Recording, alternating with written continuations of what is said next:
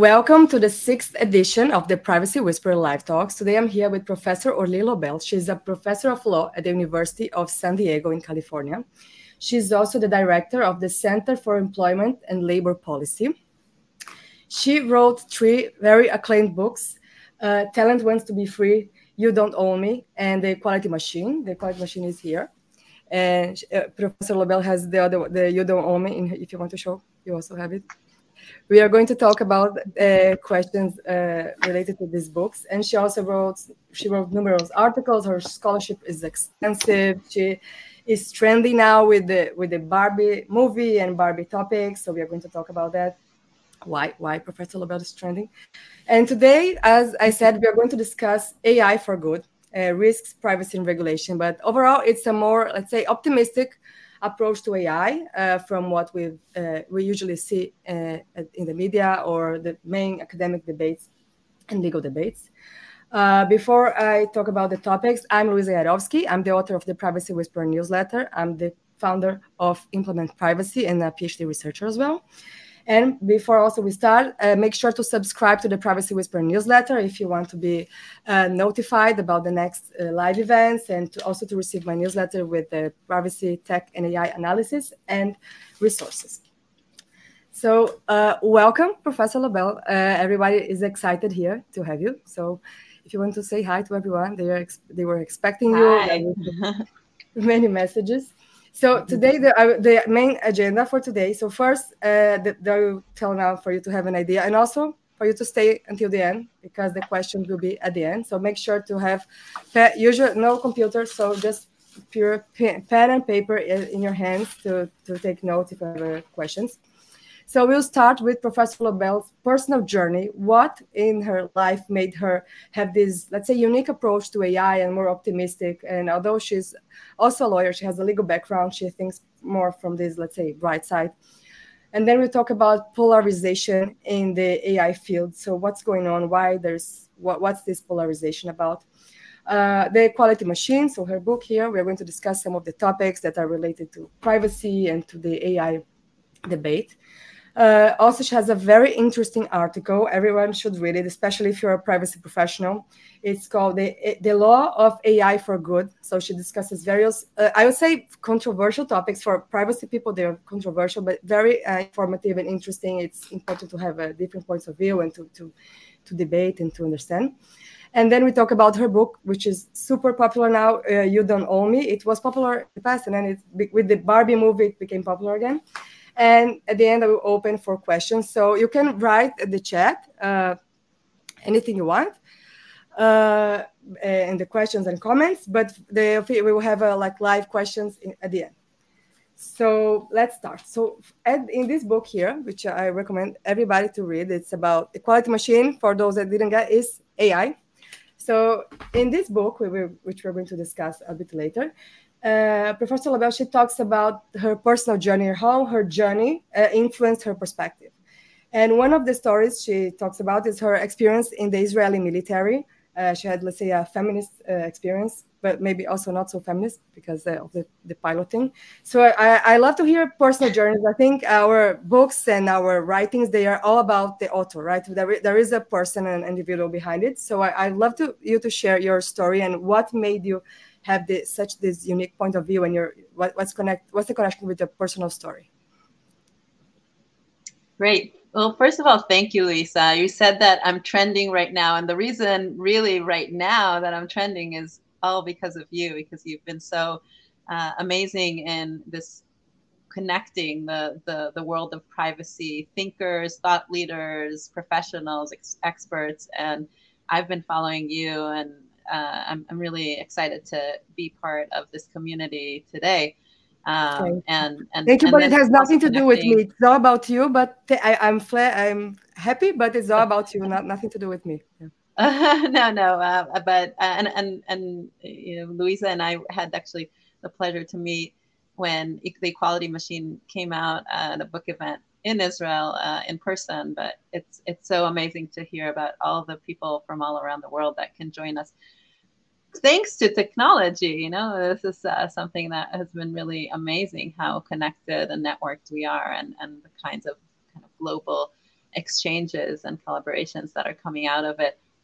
Um, and and I look forward to kind of continuing the connections on you know social media and Twitter and or X or whatever it is, uh, all the platforms that connect that we have all kinds of feelings about, and we can talk about all of that. But as you say, I I had a little bit of a unique path, I think, um, for uh, becoming a law professor and an author and a Californian uh, where I live. I am Israeli. I was born in Israel, and um, I uh, served in the Israeli uh, Defense Forces, specifically in the Israelis will all know this the 8200, you know, special uh, unit, military intelligence, and cyber um, and uh, technology. And these were kind of the early days of the internet. And Lisa said, you know, there, there was this feminist aspect, and then there was the um, not so feminist because of pilots. So I'll, I'll, flesh that out. I I could not go at that point to combat. I uh, I was a feminist very early on. I think thanks to my parents um, and the role models that I had around me. Uh, but I uh, could not legally go into um, like flight course to, to become a fighter pilot. Uh, so I ended up marrying a fighter pilot, an F 16 pilot, who is today my co author, but also clerking on the Israeli Supreme Court, um, where we gave this very famous decision, the Alice Miller decision, um, that opened up not only the Air Force, but really all the units uh, that are combat units in the military to um, people of all genders. So that that has been really an evolution. Um, but on my side of the the um, military career at the intelligence, you know, kind of the, that desk job that uses more your brain than uh, you know your physicality and physics. Um, but it was it was a it was a great experience of those early days of the internet and intranet really um, seeing how technology um, is a, such a powerful tool. It can be used for good and for bad. That's all the time the message of the equality machine you know never denying that we can use technology and these newfound really strong te- technological capabilities um, to do harm, but we can also use them for a lot of good and and um, our social values, our, our normative commitments.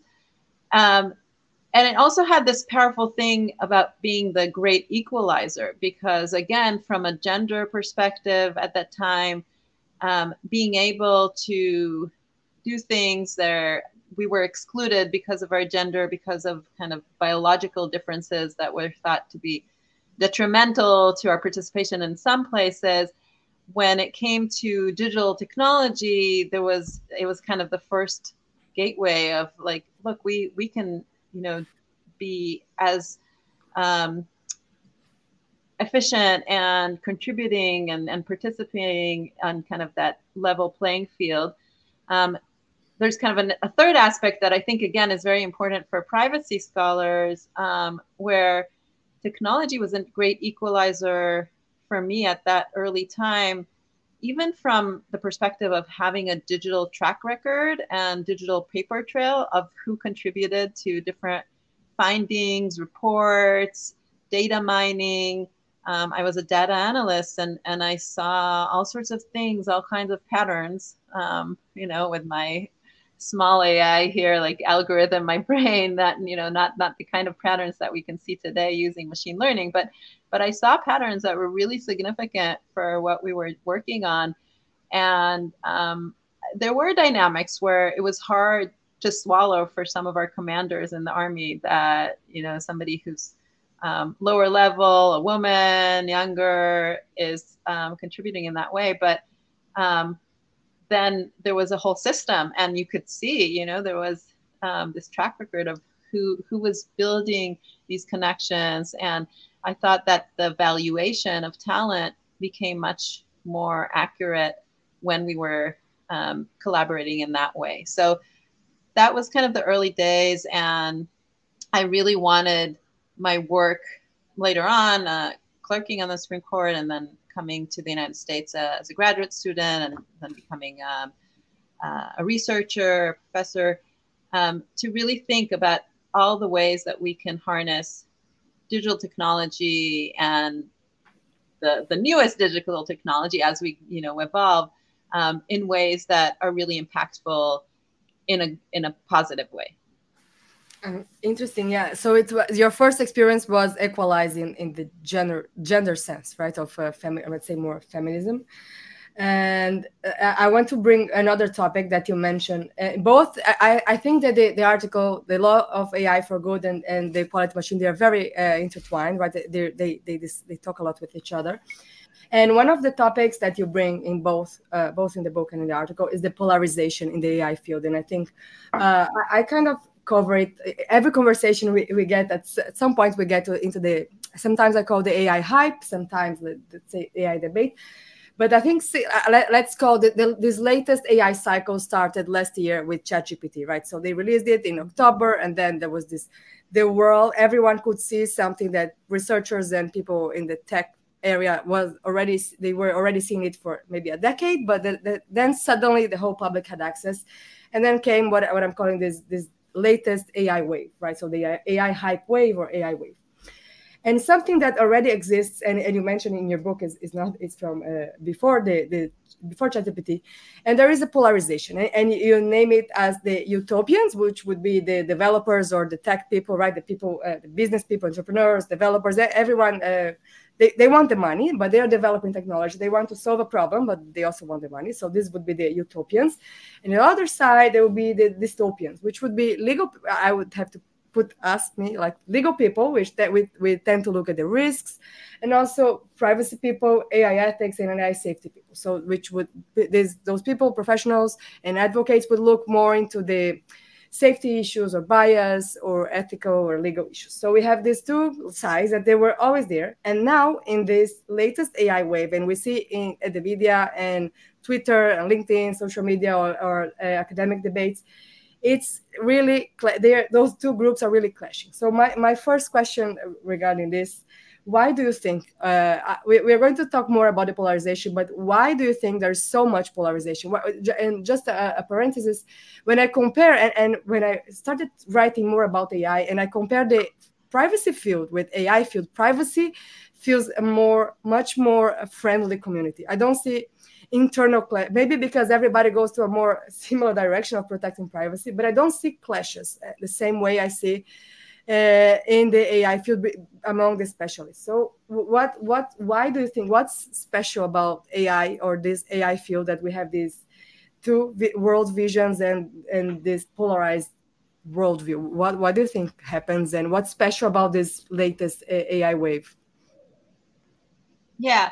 Look we are facing a seismic change in how we do things. And and it there is something very scary um, and natural about uh, being kind of alarmed by uncertainty and by massive change that is coming. And uh, you said you know chat gpt came out in october. The equality machine also came out in october and it was it was this kind of thing where I was talking already about polarization when I was writing the book, and I saw it become. I, but, but on the other hand, I was talking about how people are not really aware of how good AI is becoming. They're just kind of thinking, oh, it's just this these algorithms that are all so inaccurate and biased, and you know we they're they can't replace us and and then there was this big shift where everybody was talking about how good AI in terms of the capability, not you know AI for good, but how good AI is uh, in relation to you know, solving things, finding new things, um, making uh, all kinds of decisions and um, da- tasks, and and generating you know different things that we humans have always been doing. So I, I think that there's something natural. I actually, uh, some of my research has been focused on like how um, we've always had this tendency throughout history, really, um, of fearing the unknown and fearing something that will be like in our fantasy the the thing that we create, but then then then will destroy us. That's from the kind of you know Terminator fallacy, that, as as I call it in uh, the equality machine or the the AI for good. I talk about all these irrational fallacies. There is we've had this history of thinking, you know, Frankenstein, thinking Golem, thinking all these machines will then you know rise up against us, and now we're hearing this all the time. So so that's on the side of being very alarmist and um, kind of the, the, general public. Um, the polarization between the groups that you've talked about, um, I think it's it's interesting, and there's something counterintuitive here, where the the people who are building these machines, I actually think that they have some interest in making it sound so powerful that we're so scared, but we're also really attracted to it. So there is, you know, when with OpenAI, like they're they're they're focusing on this kind of terminator fallacy in the very very long run when it, where nobody really has a, a compelling or a, um, a clear story of like how would that happen, but um, they're saying, you know, we built something so new, and that's actually bringing both the alarmist kind of mindset, but also the largest um, or fastest, highest uh, deployment and integration and you know joining people joining in the history of digital platforms you know like within a few months uh, just out outperforming um, all social media and how many people are adopting it. So so highest adoption rates. Um, and at the same time, um, there there are those stakeholders um, that have always been, and this is where I'll say something controversial about privacy, have always been very very focused on this one value of do not intrude upon our like intrusion upon seclusion is the tort of privacy. Do not over surveil us. Do not collect our data. Um, this is it's understandable that this is something that is again a game changer when you value privacy and I want to say at the outset, you know, early on in our conversation, I value privacy. Um, I'm on the board of FPF. I'm, you know, I'm, I uh, uh, very much have always uh, been concerned about um, privacy infringements, um, over monitoring. Um, when you know we're we're trying to protect uh, the more, more vulnerable. We're, we're trying to achieve, you know, um, social goals that are important to us. But I think that I've always had perhaps a more balanced um, stance about like how it's not the only value that we care about. Um, and I think that I think there's something that is hard with being nuanced and being balanced and being more complex. So it's easy to polarization is easy. We see this in everything. Like we see this in politics, you know, in elections, in a lot of issues, um, you know, about um, you know around the world. Everybody can think about their own, um, you know, landscape of the things that we debate about. So it's easy to um, point to either just you know the, the great potential or just the um, the one value that you care about and how that is maybe you know uh, being challenged right now um, i think the hard work of constructive um, visions is to you know progress with with a much more um, nuanced and rich vision of like how how everything um, is uh, is up for grabs and and is competing. Like a lot of values are competing um, with each other when we're building new technologies.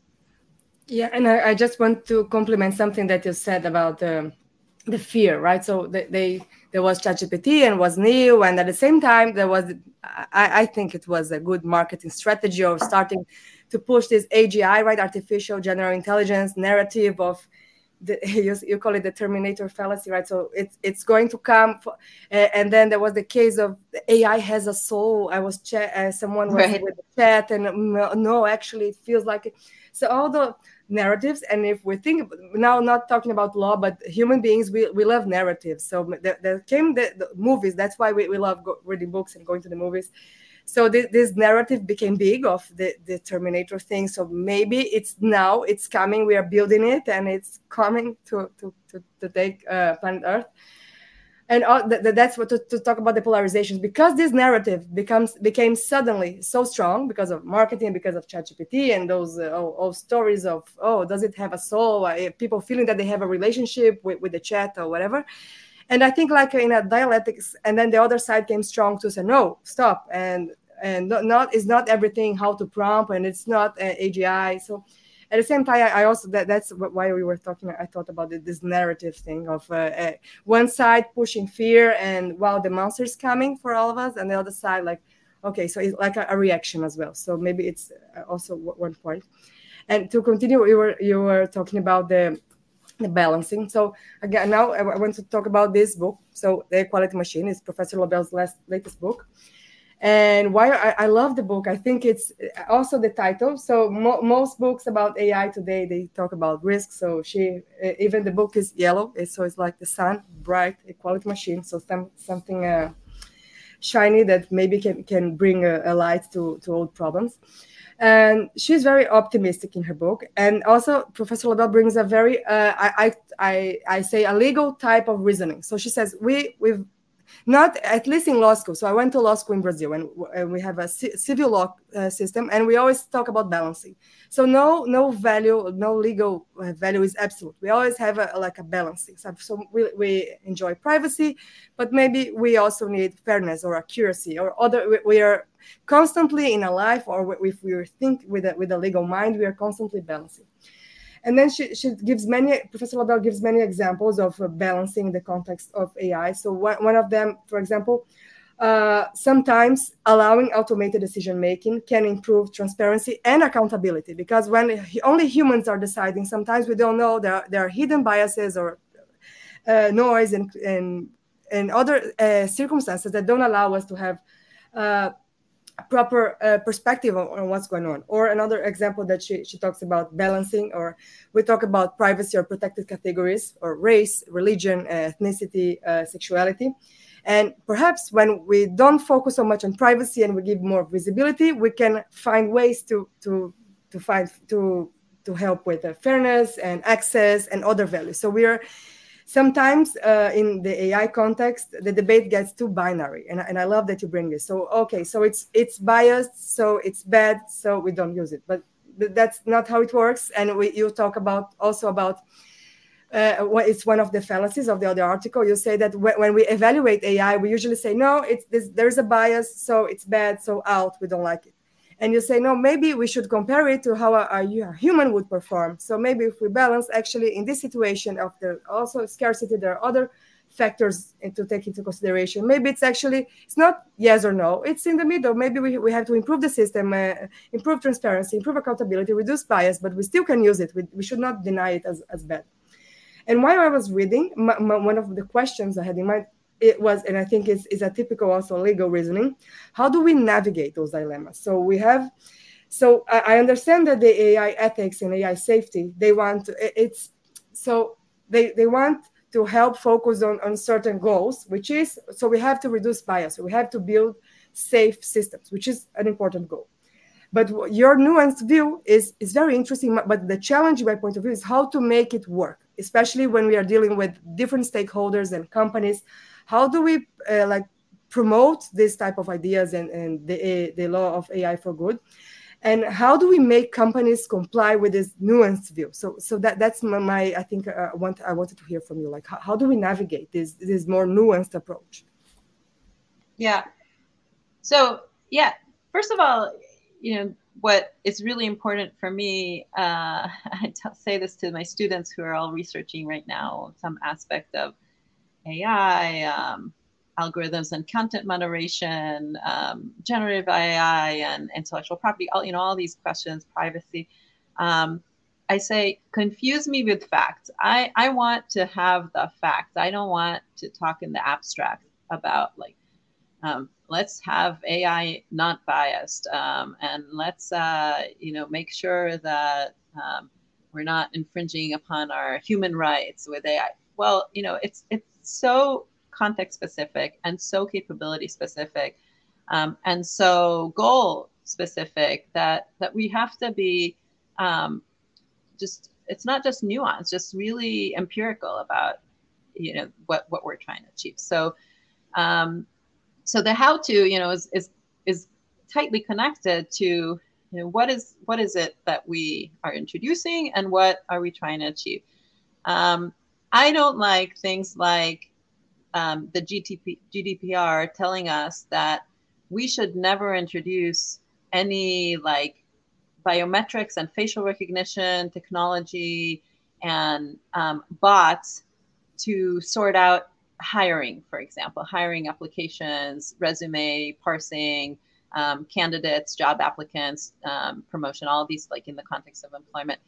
I, I take actually great pain in the book to show that when you actually do base it on the research, you see that there's huge potential in selecting the right kinds of um, algorithmic um, processes, uh, the, the, the right kind of automation that will outperform our human um, decision making. And that, that's really important to me. That's what you said, Luiza, that, that it's, um, you know, we shouldn't be expecting when we're approving, and I say we, you know, I, I do think that there's a role for po- policymakers to um, standardize, you know, the the technology to create to, uh, more transparency and and require auditing and and accountability and you know all of these things that that we know about. Like we need to do it um, in a very systemic way of you know like what it what is the um, automation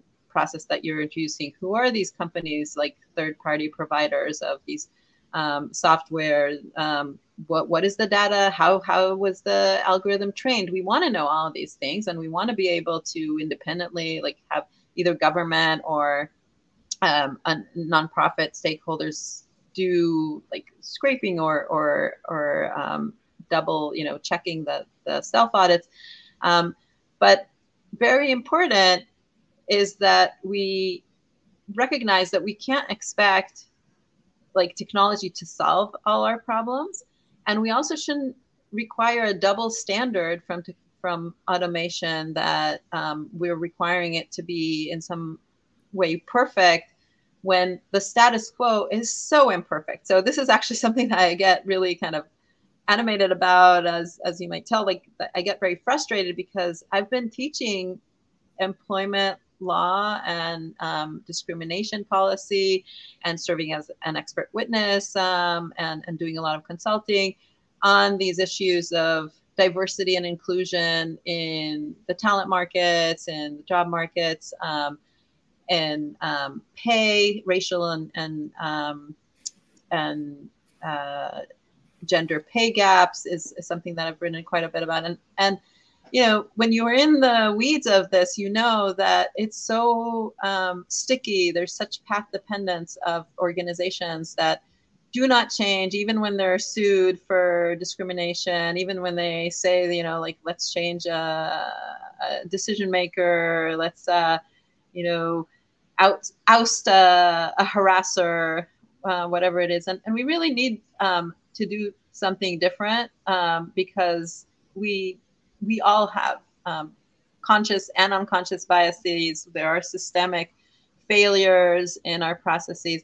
So I'm really looking for opportunities, and um, I think that there are advances in the the AI field of making sure that there's constantly like two algorithms one that is sorting through information and then the second one is um, checking for bias um, and and the job market is just uh, one example as as you know in, in the equality machine i go through a lot of other fields of education and health and um, uh, government making decisions financial uh, you know, uh, decisions like mortgages and lending. Um, and and in each one of them what i want to find is how do we have a comparative advantage when we introduce technology that helps us make better decisions. Um, so, so to your question, you know, how do we make it a reality? Is first of all, we need to have informed discussions about these questions. Um, you know, confusing us with facts, um, looking at what is really happening, what what is the current capability. So I see a lot of um, government reports, like here, the Federal Trade Commission, um, when it looks at like, should we automate some processes? It looks at like algorithms that were introduced 10 years ago that were really not ones the ones that aren't in the market that have really corrected for a lot of the the fails that were based on um, partial da- data, tainted data, um, not having, not directing the algorithms to do the right, like the the, the better um, sorting, like telling them to just base on, you know, decisions on what has been done before, rather than directing them to be more exploratory uh, and more independent and, and do something different and sorting. So, a lot of different things that have um, been, I think, self-corrected in the market uh, are we don't talk about them enough. And my call, I think, in in the research has been to for all of us to not just make these statements about good and bad, um, kind of in the abstract, but actually have skin in the game in being informed, being part of the developing, you know, constructive um, community, what, wherever you are, if you're a policymaker or you're a programmer, um, and and really kind of rely on what is possible, not just what happened in the past. And, and in terms of uh, regulation and policymaking, let, let's take, for example, the AI Act. You think this is a balanced approach, or, or, or from my point of view, it's not aligned, right? The, the AI Act is, is still one sided from if, if we are going to think yeah. about your. So, how, how would you change it? Let's say, how, how would could we twist the AI Act, or if the US is going to have some uh, federal uh, AI legislation or something, what would be better in your point of view, in a regulatory point of yeah. perspective?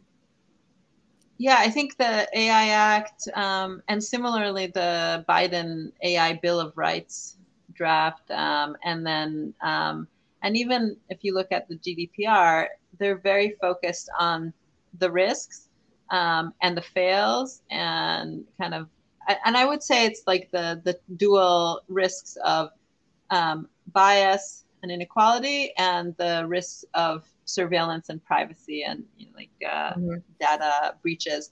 Um, those are the two that are the most dominant in these kind of um, uh, laws, but they don't give us much direction. So you know they're just saying like in the EU AI the act they they're saying we'll just kind of decide what is high risk, what is low risk, and then um, don't use AI when it's high risk, and um, always make sure that there's a human in the loop, and like all kinds of things that, again, I think inadvertently um, don't target the, the problems, the very problems that we want to solve. Um, for me, it would be much more balanced if there was actually a mandate um, by um, government to make sure that data collection is done well. So um, I think you mentioned this already that I have this idea of data maximization. It's I know it's controversial, but I I don't like that we have as a default always data minimization, which is the term from the EU that has kind of carried over around the world. Um, what I I keep saying is that um, you know. Uh, that, that there we have to recognize that the less we know, the more inaccuracies we introduce, the um, the less I think fairness um, can be achieved in various contexts. Um, I don't like, for example, uh, like another example of kind of this blunt, one-sided approach, um, saying that anything that's personal information cannot be collected um, I think that that's not realistic these days. Um, I think you've talked about this, Luiza, with others um, in um, your, you know, on your platform about how um, these days with AI capabilities, you can't just blind. You can't just say, okay, we we won't collect um, identity markers like race, religion, gender, zip code, whatever it is. It's the, the technology is so powerful that it finds the proxies. So that's on the realistic side. Um, but also on the just normative side, you know, we actually want to know the root causes of exclusions, of harms. Um, we want to see the disparities and understand them. So it actually makes much more sense to me to want to collect as much knowledge as we can, to mandate in these acts, in these AI acts, public options so that it, the, the data is not concentrated just in the hands of a few, you know, like big five tech companies around the world. Um, but we have, we're building, we're building publicly these um, collective, um, you know, commons, really commons of data um, for for our societies, um, and then we're regulating the misuses, the outputs, the the um, deployment of the, these technologies, rather than kind of blanket prohibition on some deployment in some context or some kind of like don't do any facial recognition or don't apply AI to hiring and um, judicial dis- like decisions, so like policing. Like those are they're just um, they're not only um, unrealistic, but they are actually, I think, really harmful for the very things that we really value, which is um, making our societies more fair and just and inclusive. So uh, we, we now I'm going to jump to this point of data maximization, but just to conclude the regulation part. So in your point of view, we should not restrict collection. So data minimization would be connected to, okay, broad collection, but then you, in your point of view would be regulation of the use, how they use it after you collect it. So you share, you have this uh, large pool of data that can be shared not only among the big five, and then we regulate the, this would be the point of view mostly not not in the collection phase, but the use phase yeah, I think that's a much better solution. Great, uh, yeah. So taking on that, so both for, from the perspective of market competition, but also just from the perspective of progress in science and you know human well being. Um, that you know we want to know. It's it's like the I I, I have the analogy to our um, genetic, you know, the gene uh, the genome project, and you know how much health has come out of that. Um, so it's similar, you know, we we can have a law about not discriminating on the basis of our genetics, but we don't. We should not have a law about not, you know, scientifically figuring out these things. It's very similar to Professor Nita Farahany perspective. So she was here for those who were in with the Professor Nita Farahany. She writes about brain privacy and she talks a lot about regulating data use. Also, I had a similar uh, interchange with her. So I want to to contextualize. So Professor, and she's Lobel, a good friend of mine. Yeah. yeah, people yeah. don't know. So they probably maybe they are going to do a surprise live soon. So let's see. Yeah. um, so let's I will contextualize a little bit for those who didn't read. So first i think some people already posted here in the chat. Please if you if you can uh, can someone post for me here the link to a law of ai for good professor lobel's article that i'm going to talk about it now. It's uh, available online. So in this article she wrote it was 2023 right? January you, you released. I think it's very interesting and, and for uh, privacy professionals and i know there are many people here working with privacy is very uh, let's say even controversial the, the things that she says but i think every debate is important and we are here to discuss and to understand uh, different perspectives uh, so she begins talking about i'm going to talk about the, the, the let's say controversial parts but she begins talking about the techlash which is and she uh, like something uh, i would say bias against technology or bias against automation or bias against AI. so there are six fallacies that uh, in, in Professor Lobel's point of view, are, are, are let's say wrong, or we, th- we should think them differently. So first is the human machine double standard. So when we analyze humans, we are more balanced and we, we see pros and cons. But when we analyze machines, we want them to be perfect. We don't even compare them to, to humans. Please correct me if, if you want to, to, to if I say something wrong, please. Professor? No, this is absolutely right. This is, uh, and I talked about that uh, just before, but but I'll give another example where like, when are we going to be comfortable with self-driving cars, with um, uh, autonomous vehicles, robo taxis?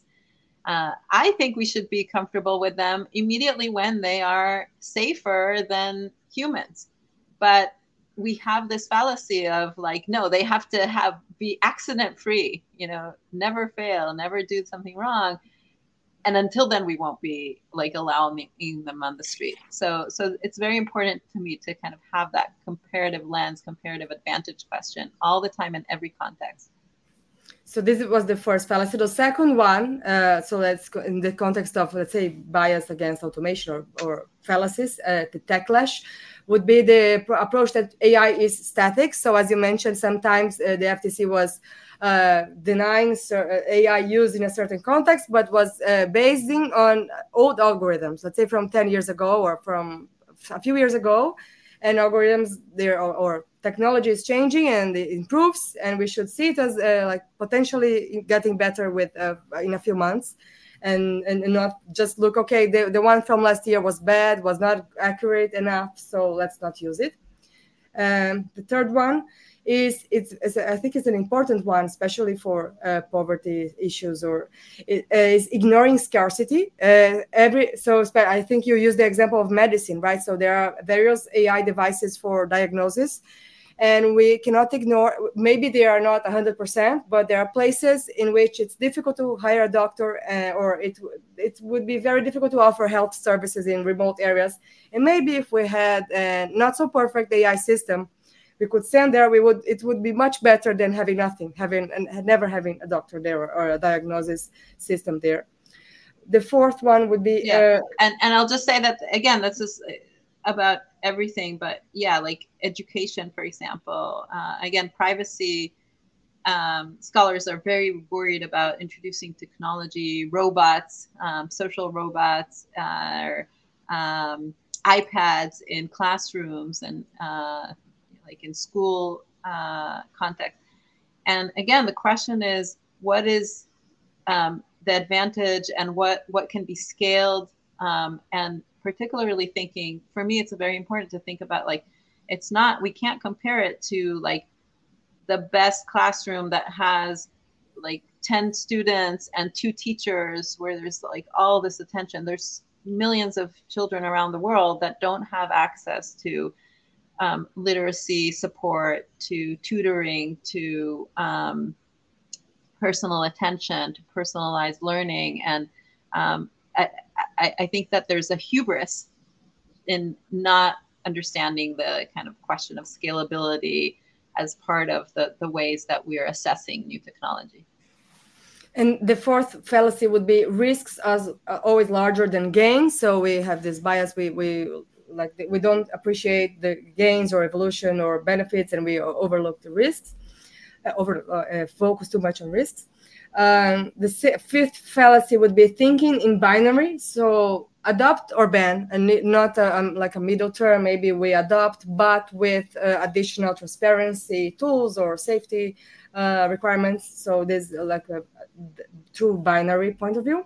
And the sixth and last fallacy would be the distributional assumption, which from what I understood is like is the assumption that it will when AI goes wrong, it will always impact uh, or affect worse the vulnerable when you say it's the this, this is right right? So it's the opposite. Actually when we do a right uh, right it will help the ones that are most uh, benefit the most benefit from it are the vulnerable or, or people in poverty or from a minority that will have more access to to be better services. So is, did i say correct?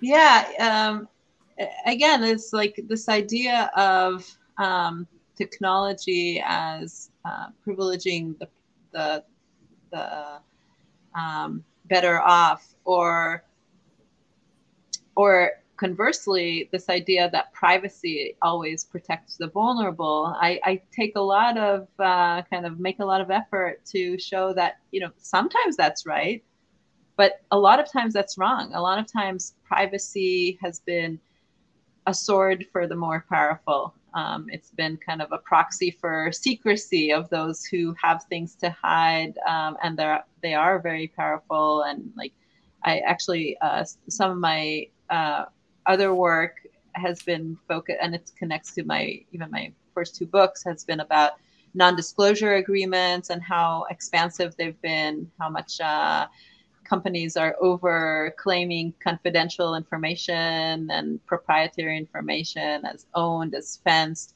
Uh, and and so for me, it's important to say, look, um, we need to always consider the distributive effect, and uh, a lot of times, actually, technology is the great democratizer, the great equalizer, the great um, tool to create more access, more scale, as I said, um, and we really kind of want to. So, so here's another example where from um, policing, algorithmic um, sentencing, there's there's really this knee-jerk reaction by a lot of like criminal law scholars and activists. They're like, "Oh, that sounds terrible. That we'll have um, algor- automation of um, our law enforcement processes because it's just going to amplify our racial biases. You know, here in the United States, we have a terrible system um, that is very um,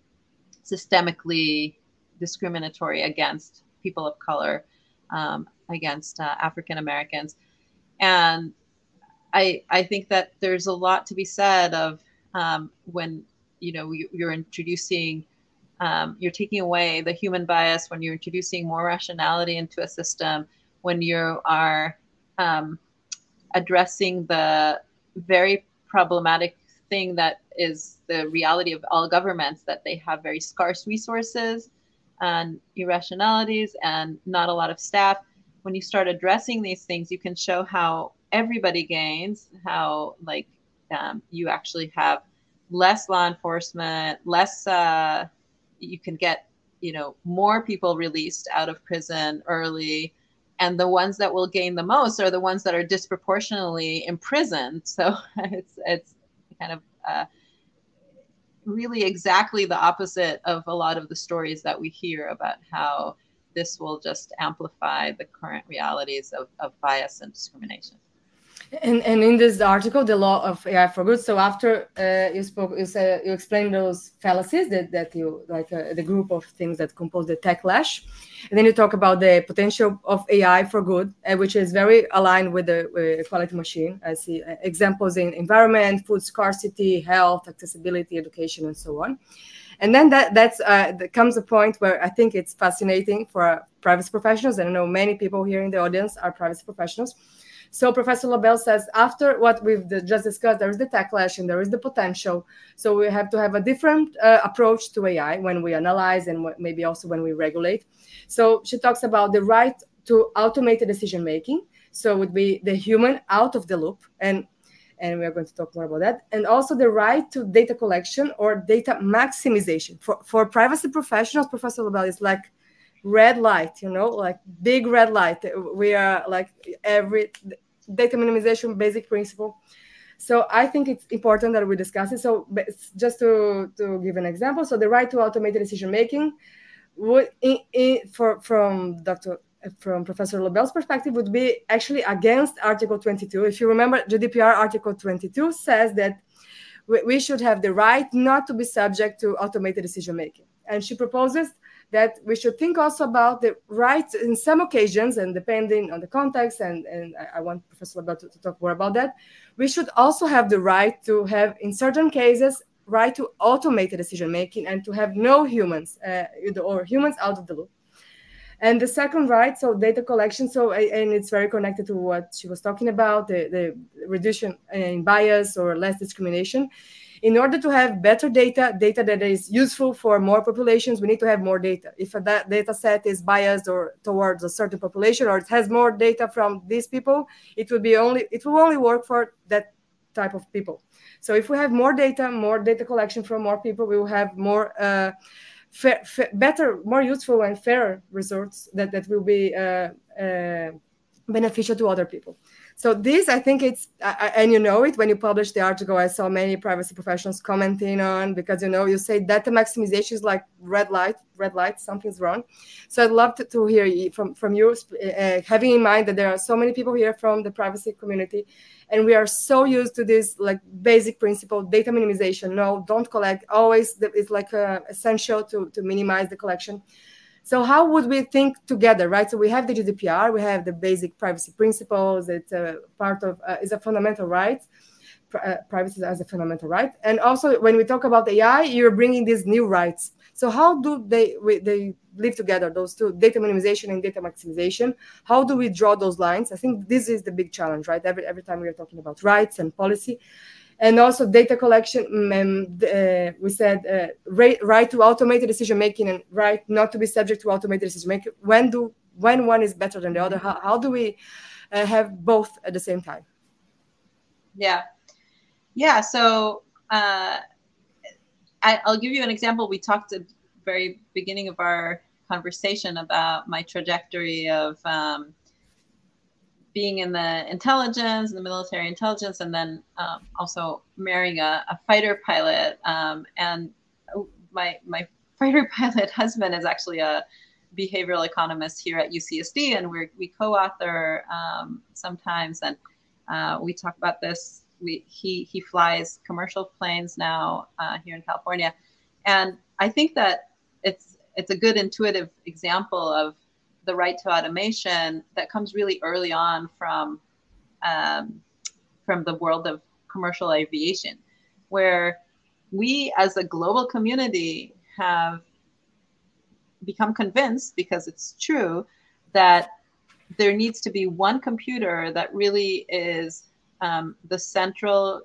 aviation commercial global commercial um, aviation. Actually is based here in la um, and it controls everything. And there is a standardized um, Federal Aviation, you know, Act law, but uh, international treaties, uh, you know, international agreements, and all over the world, similar um, laws that at the highest risk, this is kind of exactly the opposite of what um, the EU AI Act says, at the highest risk moments where there is very bad weather, we know that it's safer to take the human out of the loop and not allow them any control over the you know they, they actually can't do anything and it has to be auto landing. Um, so we've reached that moment and and what i uh, want us in the equality machine to be honest about is when are we reaching those moments in the different contexts that we're racing in automation and things are changing so fast as you know like it's so hard to keep up. Um, there's and it's it's sometimes like a guacamole game right? Like there um, you know you feel like with privacy i know that this is always true it's privacy and cybersecurity like you have this like new um, you know powerful way to maintain against breaches and um, you know keep information uh, secure but then there's you know new ways of hacking and you're like all the time in this kind of cat and mouse race um, so it's very dynamic but but i do think that we have to um, be honest and um, align our interests. Like if we want more safety um, at you know on a given um, like let's say airport safety um, I think it's a democratic question about how do we balance the different things of like having um, a shared face recognition um, data bank that is just getting better and um, and it it should be full. This is also related to the data maximization, right? Like if we want it to be effective, we need to um, feed it, you know, the the um, the, the kind of full and not partial, you know, uh, demographics that uh, we have.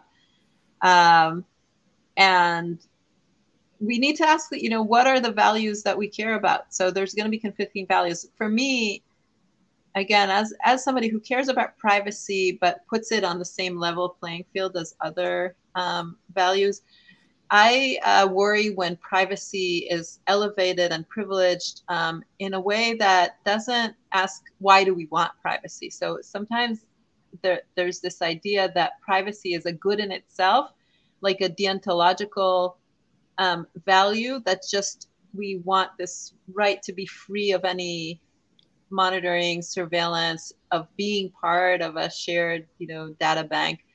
Um, I'm less on that camp. I think that privacy is and is is kind of like for um, the the the end. It has a like a goal of preventing misuses, preventing abuses, preventing harms and exclusions. And so that again, it goes back to this like the right to data maximization and collection, and then let's really regulate, recognize that it can be used for good and bad, and then you know let's regulate, let's let's be at the end game, not at the kind of the front, um, you know, at the beginning, like slow down the evolution of technology. And on, on this point, actually, I've been discussing uh, the Privacy Whisperer and in my master classes about privacy and AI.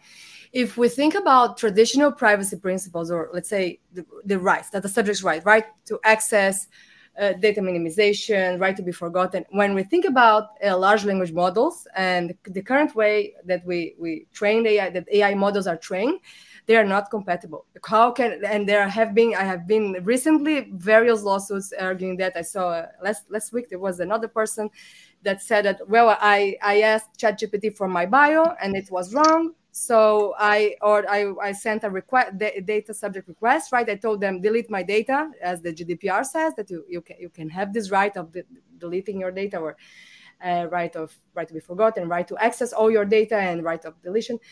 And of course the it's impossible right? So data personal data was created from the internet and it was used to train models and it's there it's embedded it, it would be it, they would have to just delete it and and do another another chat gpt without this person's information so traditional privacy uh, rights and, and privacy principles are it's difficult to say that all those new ai models are compliant so in a sense, I, I like to hear your perspective. It's a it's a new, and I always say uh, it's impossible. If you look at the, the way we see the GDPR, the, the ChatGPT will or any other large uh, AI-based large language model will not be compliant. It will not. You, all those basic principles and rights. It will be very difficult to say that it's uh, you're, you're they are effective or they help anyone. And at the same time, there's the, the, the aspect of public good that AI can, uh, can bring automation and can bring uh, access and etc. So I, I love your perspective in the sense of, of bringing a new. I, I see that uh, privacy when we put AI and privacy, I see a crisis in privacy because it, it doesn't go together, and we need to either we say that is is not working anymore, and we, we need a new privacy law, we need to rethink privacy, uh, but we need something we need to to keep privacy and keep and keep ai developing anyway. So i i love to hear to listen to this article and and the and how you put the concepts uh, I, I still have doubts on how how to regulate it. I'm always with this uh, regulator mind of okay we have the gdpr and the gdpr will stay and we need something that works with ai so i i, I love to hear about the but it's still hard in my mind to, to understand. To have a perspective? How so you, we need a, and the new ai law should have those principles and then they would uh, apply together with gdpr i think it's a it's a challenge. We are we are almost over our time. I just want to talk a little bit before we go to uh, a few questions one or two questions. So please prepare questions. I want to talk about professor lobel's book you don't own me. So it's not related to our main talk but i want to talk about it in any case. It's about the legal battle between barbie and bratz and uh, it's a, it involves intellectual property, but not only intellectual property, right? There are more uh, intricacies. I didn't read this book, but I, have heard uh, about it. it. it. became trending because of the Barbie movie and because of uh, it brought attention to the topic, and, and, perhaps because of AI, also intellectual property came again to, to trend. Um, so, and also, I would like to tell everyone that CBS just bought the rights to to is they are they are going to they're probably it's not is it uh, confirmed that so they are going to produce a tv series based on your book right? So this is the, or the it's they, they're developing it. Yeah if there's a writer's strike and a actor's strike in hollywood so it's taking time. But yes cbs uh, has uh, gotten the rights and they did a press release about it. So it's that's been going kind of viral about how we will have a mini series based on the book. Um, so and, and Luiza, it's, AI it's not unreal yeah, it's not completely unrelated to. I, it's actually I think it's all related. so I mentioned that you know my first two books, Talent Wants to Be Free and You Don't Own Me, um, we're all focused on how do we have competitive markets and how does information flow. I mean, again, that kind of that two sides of the coin of privacy, secrecy, um, and promoting innovation and progress in art and science. It's all embedded. It's related to intellectual property and um, competition and the ethics of corporations and uh, kind of market concentration and market dominance. So it tells a full story about how when we had one company and you like you could tell the same story. I mean, and it was told like about um, in the social network movie about um, Facebook and Meta and, and its history. And you could tell these same stories about Wall Street and, um, you know, like these financial tycoons that had these failures, uh, you know, maybe like about crypto now and different things. And, and I wanted to bring this story about corporate ethics and trying to control the innovation, the message, the intellectual property um, in the toy industry, in the in this iconic you know doll that we have um, that shaped our childhood, that shaped um, so much of our culture. I, I tell the story of how um, litigation was used in very problematic ways. I said that privacy in the equality machine. I show how it um, is a sword and a shield and in the, You Don't Own Me, I show how litigation and intellectual property is a sword and a shield, that it's, um, you know, sometimes used to um, align with the goals that we have in our laws, which is promoting progress in, in arts and science and promoting innovation. But sometimes it does exactly the opposite. It's really um, stagnating competition and stagnating the will and the incentives to innovate, to, to have more consumer products to change with the times. And so it's kind of the and the subtitle is you know exposing barbie's dark side. So it is really about like all these timelines of um, the darker side of of uh, the toy and entertainment industry. And and why so you think that barbie movie so they asked they bought it right after the barbie movie or before? So it, it brought it, it came before Wow, so it was yeah. super. And now the movie also came, so it's all related amazing, made it trendy. I see everybody talking about it. yeah, uh, I wrote an article this uh, this past weekend. It was published on Saturday um, about comparing the the movie and the reality of um, of what I've uncovered about Mattel as a corporation and its um, wars and the the history of the brand.